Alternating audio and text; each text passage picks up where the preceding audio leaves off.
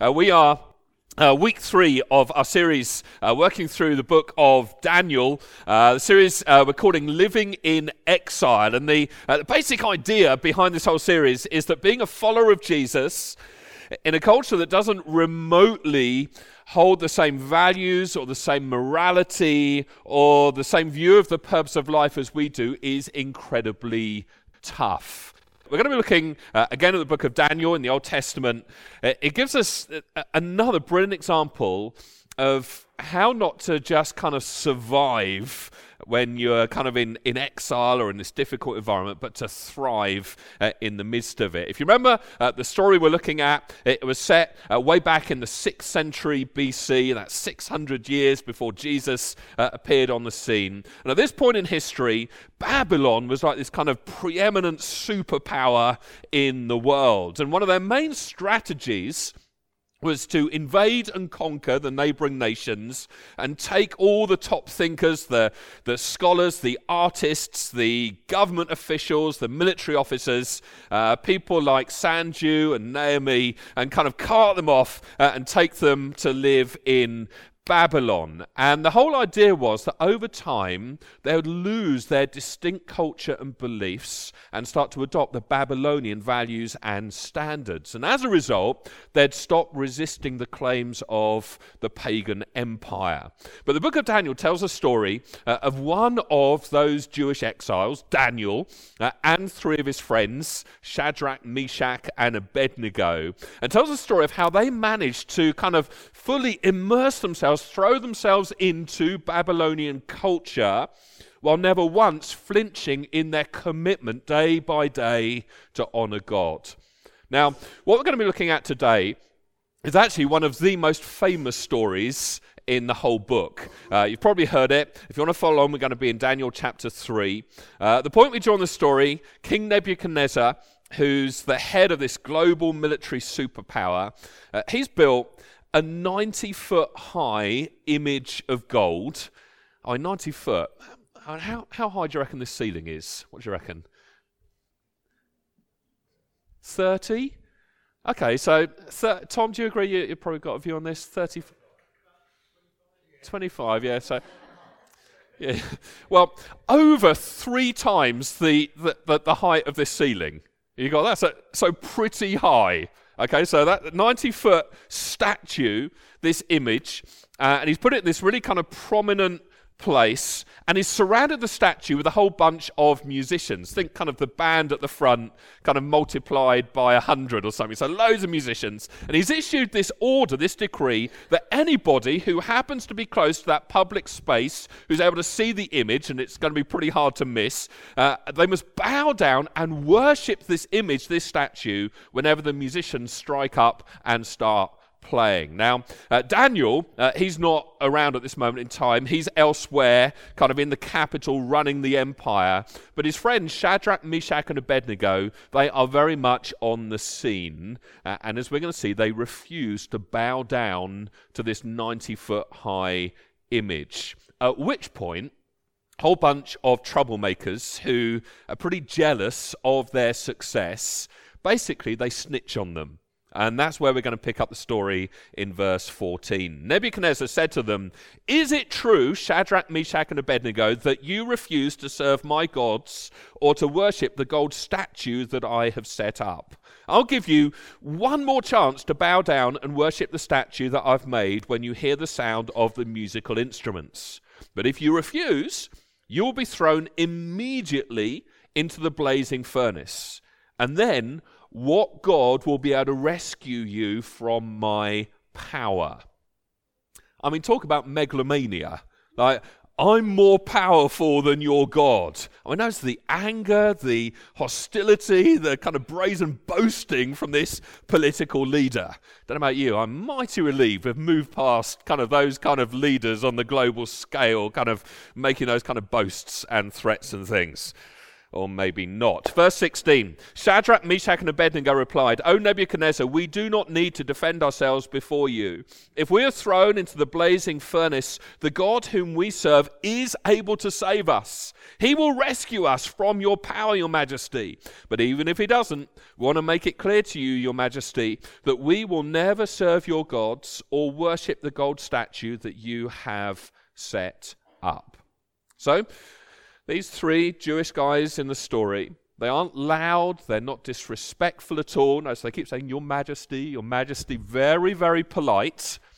But make no mistake, to not bow down to this statue was not only a deeply subversive act, it was a threat to the heart of the status quo, which is why, verse 19, Nebuchadnezzar was so furious with Shadrach, Meshach, and Abednego that his face became distorted with rage. And so, this kind of leader of this global military superpower who thinks he control, can control everything and everyone not only can't control Shadrach, Meshach, and Abednego, he can't even control his own face. His face becomes distorted with rage. He commanded that the furnace be heated seven times hotter than usual. Then he ordered some of the strongest men of his army to bind Shadrach, Meshach, and Abednego and throw them into the blazing furnace.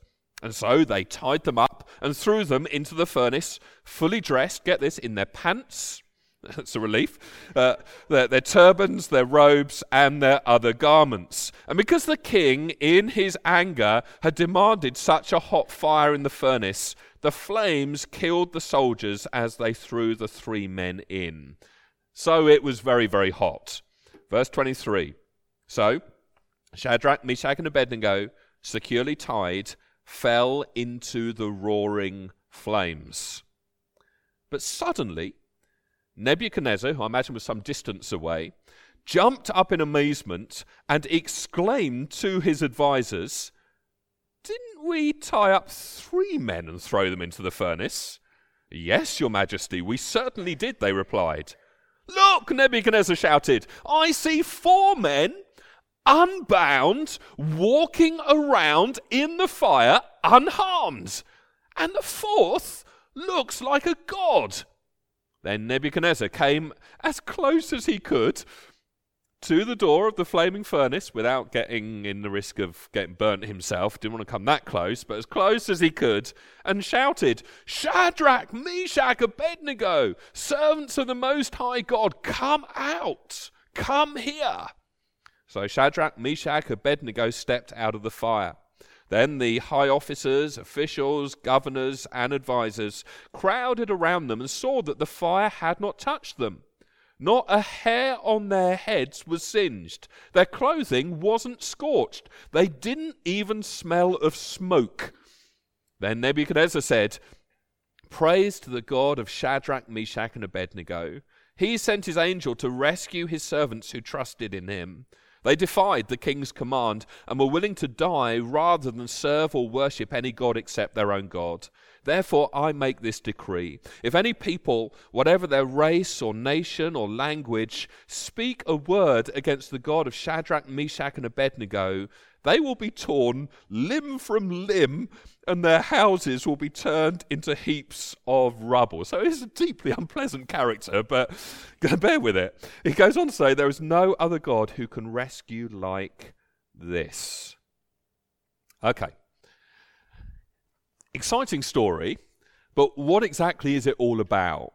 Well, I think there are at least three really important things that it shows us in our situations today. Here's the first one it shows us the pressure we're under to keep our faith private.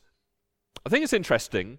We're not actually told what the gold statue is of. Uh, it could be of Nebuchadnezzar, could be of one of the Babylonian gods. But the leading theory is that it's actually some kind of an image or a statue of Babylon itself. Uh, it's thought that, that the image of gold doesn't represent one God, it represents all the gods and all the values, the beliefs, essentially the culture of Babylon. It's like Nebuchadnezzar knows that this is a pluralistic city. It's made up of people from many different countries and cultures and backgrounds. They all have their own religions and gods and different views. And so he's saying to everyone, Look, I'm not asking you to worship the Babylonian gods instead of your God. I mean, very fair here. I'm just asking that you worship the Babylonian gods as well. He's saying, sure, you can worship whatever gods you want, but in public, you must bow down to the image. In other words, you had to privatize your faith. In private, you could worship the God of Israel in any way you wanted, but in public, your values and the way you lived had to be like everybody else. Now, whether it's Babylon or Birmingham, I'd suggest all pluralistic societies do pretty much the same thing. What they all say is you certainly mustn't think that your religion has exclusive claims. You can be religious in any way you want in private if it helps you, but in public, you've just got to be like everyone else. Really, that's how all pluralistic societies work. They always force you to conform to the public culture by making you privatize your faith. And so, well, I'm guessing probably none of us is feeling the pressure right now to bow down to a gold statue. I mean, anyone feeling that pressure? No, none of us. The odds are there is something about the UK way of life that it is really easy for you to elevate or promote over your primary allegiance to Jesus. Might be secularism, could be money, materialism, having lots of stuff, might be sexual freedom, might be issues of justice, might be issues of autonomy and individualism, like it's my right to be who I want to be and do whatever makes me happy. Whatever it is for you, it's really, really, really easy to worship Jesus as Lord in private or when you're here on a Sunday, but then in public to cave in and pretty much live like the people around you.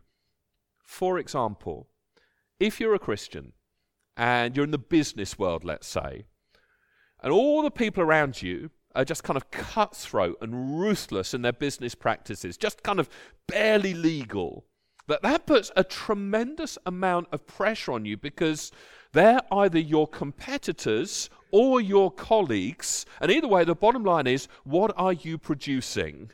And if you're a Christian and you decide, look, I'm going to have to be as ruthless as everyone else just to survive, then you've kind of succumbed to the pressure. You're effectively bowing down to the image. You say you're a Christian, you, you, you believe all the things that Christianity teaches about attitudes and relationships and priorities and so on.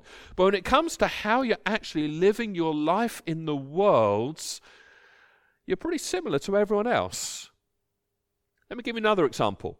A couple of sociologists that, that they did this massive study of the sexual behavior of younger people.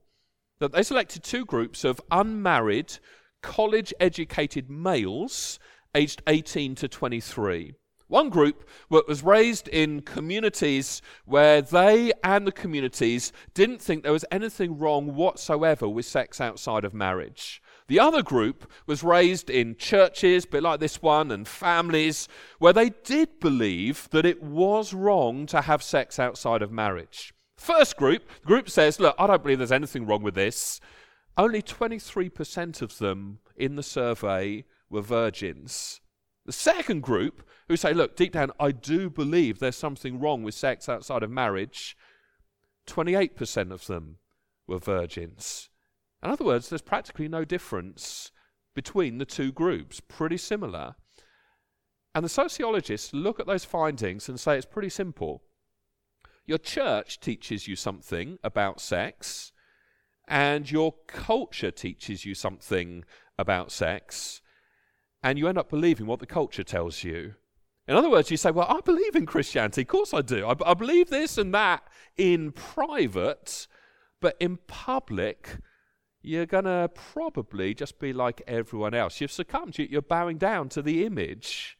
It's like all pluralistic societies put this pressure on us to just kind of fit in with the public culture by privatizing our faith. But Shadrach, Meshach, and Abednego had none of it.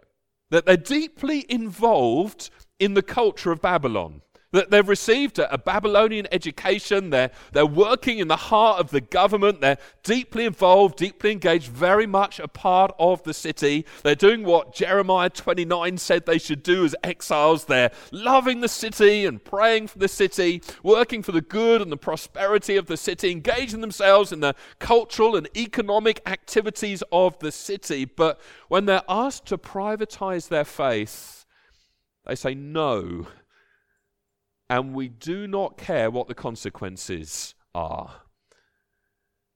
Which, let's be honest, that takes a, a tremendous amount of courage, doesn't it? Now, here's the thing if you're a Christian living in Birmingham or the surrounding areas, they're pretty much the same as well, you're under the same pressure.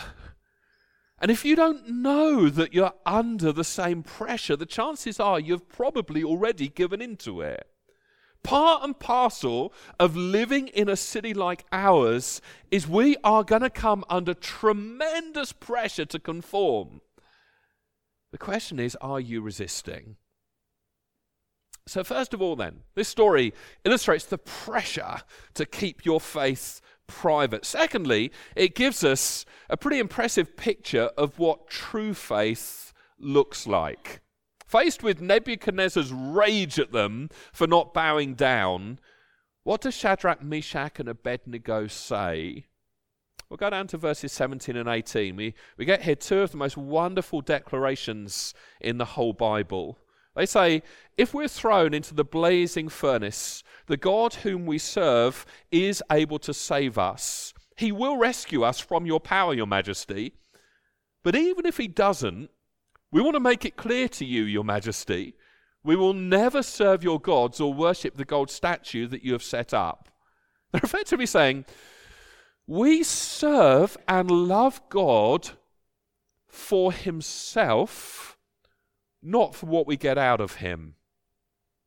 You know, I can't tell you how many times over the years I've talked to people who have said, I just don't understand. I mean, I, have trusted God as best I can. I, have tried to live this really good life, but I asked him, asked him for some really important things, and he didn't come through for me. And so I'm beginning to question my faith. I'm even tempted to throw it in.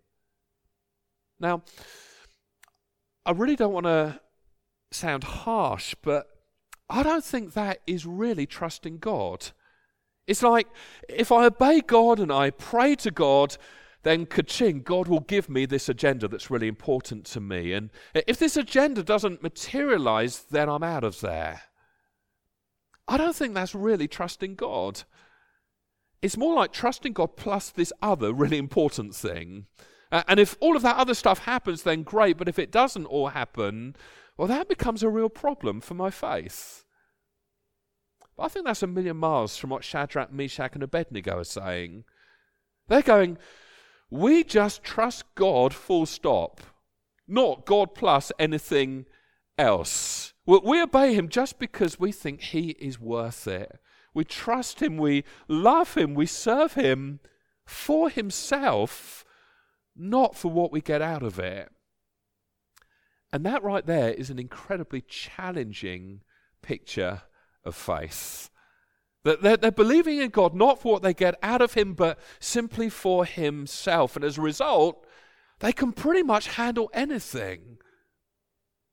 You know, behind this statement, He will rescue us, but if not, it doesn't matter. But behind that statement is something that I think all believers should know deep down. Yeah, God can always rescue you from death. But whether or not He does, He will always, if you're a believer, rescue you through death. You see, if you die in Him, then you're never, ever, ever, ever going to be separated from Him. You're going to wake up with Him in eternity in the new heaven and the new earth, where there's nothing but freedom and liberation and joy for all eternity. Therefore, ultimately, you are always safe. And so when Shadrach, Meshach, and Abednego said, Look, we're, we're actually believing our God is going to deliver us, but if not, we don't care. We're still not going to bow down to that image. They had already won. Before they were even thrown in the furnace, they had already won. It's like they were spiritually fireproofed before they were physically fireproofed. Because they trusted in God and God alone, not God plus this other thing, they could handle anything. And I'd suggest you can too. You really can.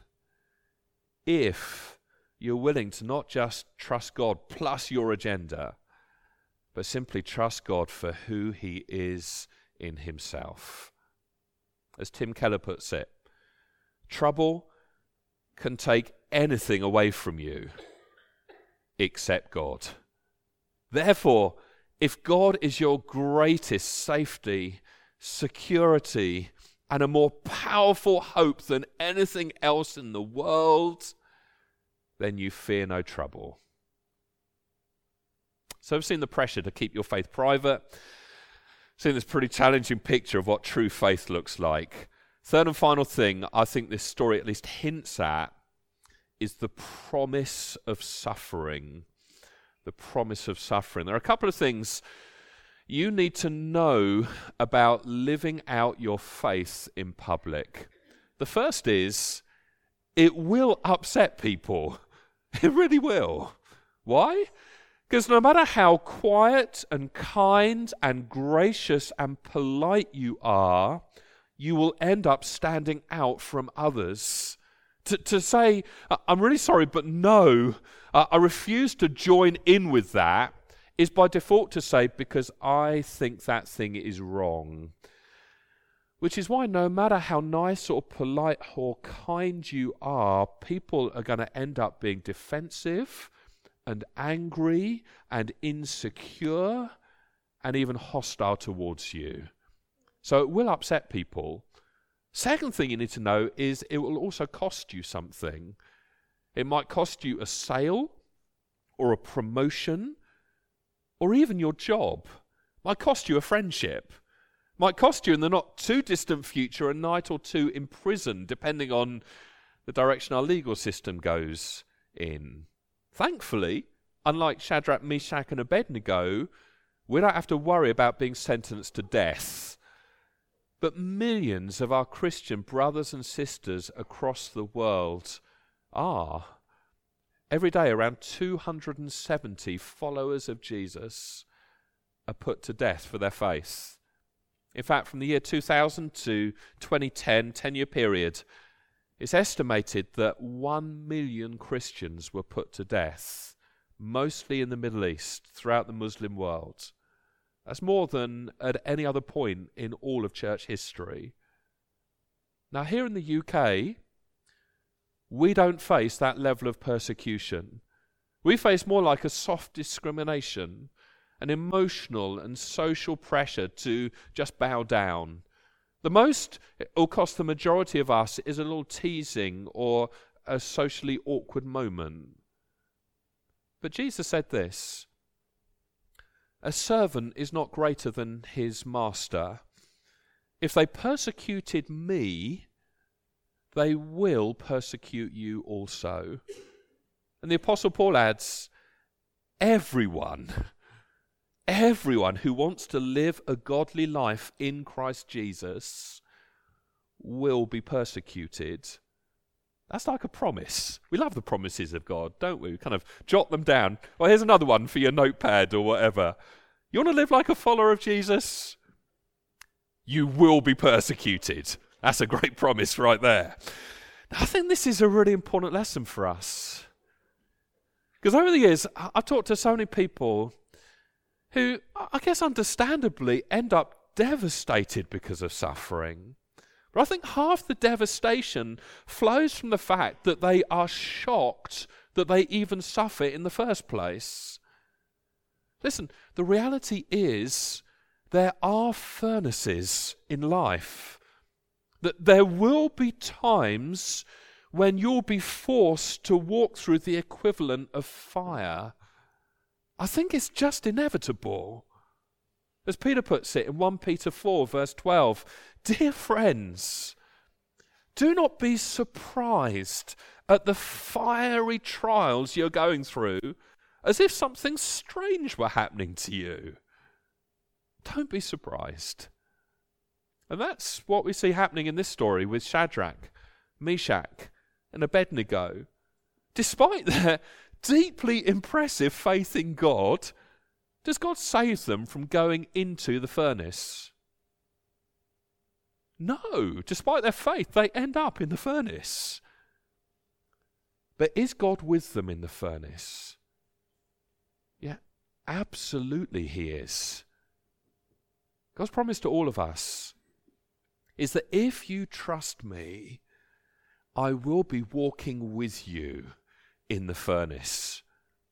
Here's what God says in Isaiah 43 Do not be afraid, for I have ransomed you. I have called you by name. You are mine. When you go through rivers of difficulty, you will not drown. When you walk through the fire of oppression, you will not be burnt up. The flames will not consume you. So do not be afraid, for I am with you. And that is literally what we see happening here in verse 25. Look, Nebuchadnezzar shouted, I see four men unbound walking around in the fire unharmed, and the fourth looks like a god. Question is, who on earth is this fourth man? Well, Nebuchadnezzar actually, I think, does a pretty good job of nailing who this is. Uh, the word for God there is Elohim. A better translation would be, He looks like a son of God. Then down in verse 28, he adds, Praise be to the God of Shadrach, Meshach, and Abednego. He sent his angel. Now, in the Old Testament, there are angels, there's also the angel of the Lord. And when the angel of the Lord appears on the scene, it's not like Gabriel or one of the others who says, Here's what God says. When the angel of the Lord appears, he speaks as if he is God. I think that's who's in the fire. Is God in a visible form? A God in a visible form, does that remind you of anyone else? Anyone else spring to mind? Jesus. Always the right answer, and absolute the right answer in this instance. It's pretty commonplace then to, to see this fourth figure as a pre incarnate manifestation of Jesus himself. Back in the 18th century, a guy called Jonathan Edwards, he preached a famous sermon called Christ's Agony. It was all about what Jesus suffered in the Garden of Gethsemane. Remember, in the Garden of Gethsemane, Jesus is struggling. He's anticipating the cross. He's sweating these great drops of blood. He's, he's in turmoil. He's in agony. What's the agony? Well, here's how Jonathan Edwards interprets it. Edwards says about Jesus in the Garden of Gethsemane, he had then a near view of the furnace of God's divine wrath into which he was about to be cast. A furnace vastly more terrible than Nebuchadnezzar's furnace. Jesus was brought in the garden to the place where he stood and viewed its raging flames. He saw the glowings of its heat that he might know what he was about to suffer. This was the thing that filled his soul with sorrow and darkness, this terrible sight, as it were, overwhelmed him. Listen, the gospel is that you and I, because if we're being honest, none of us loves God with all our heart, all our soul, all our strength, all our minds. None of us consistently loves our neighbor as ourselves. Because of that, we deserve to be cast away from God. We deserve to lose God forever when we die. And because we're built, we're made, we're designed, we're wired for God's presence, to lose God forever means to be in absolute agony. It, it's like hell, it's a furnace. But Jesus came to earth, and on the cross, he experienced that agony, that wrath that we deserved. If you like, he was thrown into the ultimate furnace, the furnace that we all deserve. And that's how we're saved. When we believe in him, none of that agony, none of that ultimate wrath comes onto us. You know, right at the end of this passage, Nebuchadnezzar, he speaks with tremendous prophetic insight when he says, There is no other God who can rescue like this. Take a look at every other religion. Every other religion has a way of salvation, a way to rescue you. But what is it? Well, our secular culture, which is the equivalent of a religion, is constantly telling us that the meaning of life is to gain happiness. But if that's true, then suffering destroys meaning. If you go through suffering, if you're unhappy, you have no meaning in life. You have no hope. By the way, it also kind of destroys the illusion that we ourselves have the strength and the competence to rule our own lives and save ourselves. Suffering wakes us up to the reality we can't. We don't have the answers within ourselves. Or if you take the religions that have a belief in some kind of a higher cosmic being, that their basic message is always and everywhere that if you live a good life, if you do this and if you do that, then God will save you.